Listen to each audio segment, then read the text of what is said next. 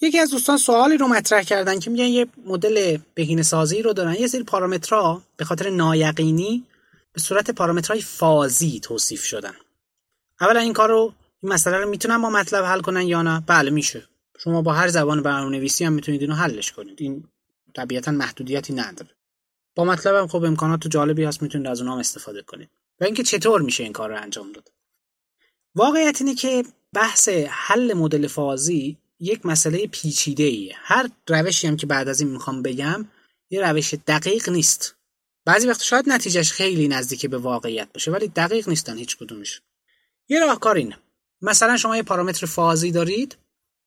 مقدار یه پارامتری مثلا یه مجموعه مثلثیه که از ده شروع میشه توی 20 به اوج می‌رسه و توی چهل دیگه محو میشه. یه مثلثی نامتقارن هم هست. خب اینو با چه عددی باید جایگزین بکنیم؟ یه روش اینه که اینو دیفازیفای کنیم.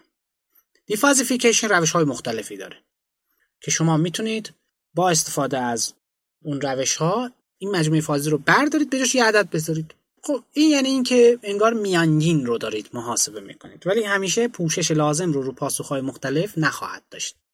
و ببینید چند تا پارامتر داشته باشید امکان داره که اصلا پاسخها خیلی مناسب نباشن.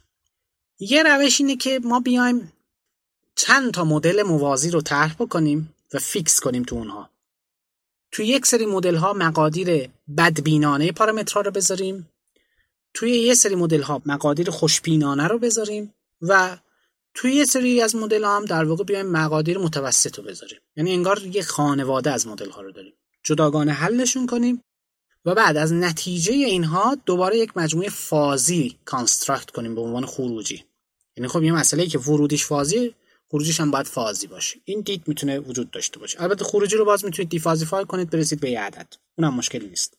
در واقع مسئله رو یه جورایی میاید به جای اینکه چون باید اصلش اینه که انتگرال بگیرید. به ازای همه مقادیر ممکن انتگرال بگیرید از این. بعد به ازای هر متغیر فازی که دارید یه انتگرال به این اضافه میشه. یه سه تا متغیر فازی دارید یه انتگرال سگانه هست. پاسخ این. خب طبیعتا خیلی پیچیده است. نمیشه. میام اینو به جای انتگرال سگانه با سه چهار تا مدل تخمین می‌زنیم. از اونها یه بالاخره استنباطی می‌کنیم و اینو جایگزین می‌کنیم. یه روش هم در واقع می‌تونه این باشه. روش های دیگری هم البته هستن که شما به جای اینکه یک مجموعه فازی رو در واقع به اون شکل در نظر بگیرید دو تا عدد رو بهش می‌رسید. بازه بالا و پایین. دیگه وسطی در کار نیست یا پارامترهای میانی در کار نیست. که اینا رو با یه تخمینی تبدیل می‌کنن به توضیح احتمالی. تقریبا یه حد لور باند و آپر باندی در نظر می‌گیرن تو اون بازه میان و در واقع حلش می‌کنن. این باعث میشه که تعداد مدل هایی که نسبت به حالت قبل داشتیم و نایقینی ها کمتر اثر بذارن. در واقع یه جور خلاصه شده همون روشی هست که قبلا بهش پرداختیم. یه روش دیگه هم می‌تونه این باشه که ما اینها رو با استفاده از شبیه سازی مونت کارلو می‌دونم ها پاسیبیلیتی با پروبابیلیتی متفاوته. ولی خب می‌تونید اینها رو انگار نمونه برداری فازی دارید انجام می‌دید. نمونه بسازید برای مسئله. 100 تا 200 تا مسئله ایجاد کنید پاسخ همشون رو حساب کنید و توضیح فازی توضیح پاسیبیلیتی خروجی رو در واقع حساب کنید. اینو تو ذهنتون داشته باشید. خیلی شبیه پروبابیلیتی هست ولی خب داره تو فضای فازی هم. از نظر ریاضیات هم تفاوت زیادی با اون نداره.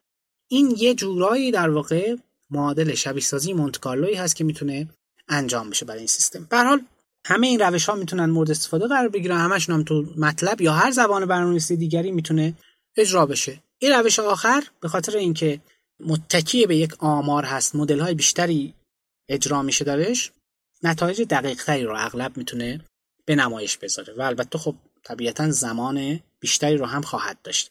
در واقع یه بار حل این مسئله معادل حل مثلا 100 تا مسئله. 100 تا مسئله ساب پرابلم هست که باید اونها حل بشن بعد نتیجه جنبندی این بشه نتیجه پاسخ مسئله اصلیمون.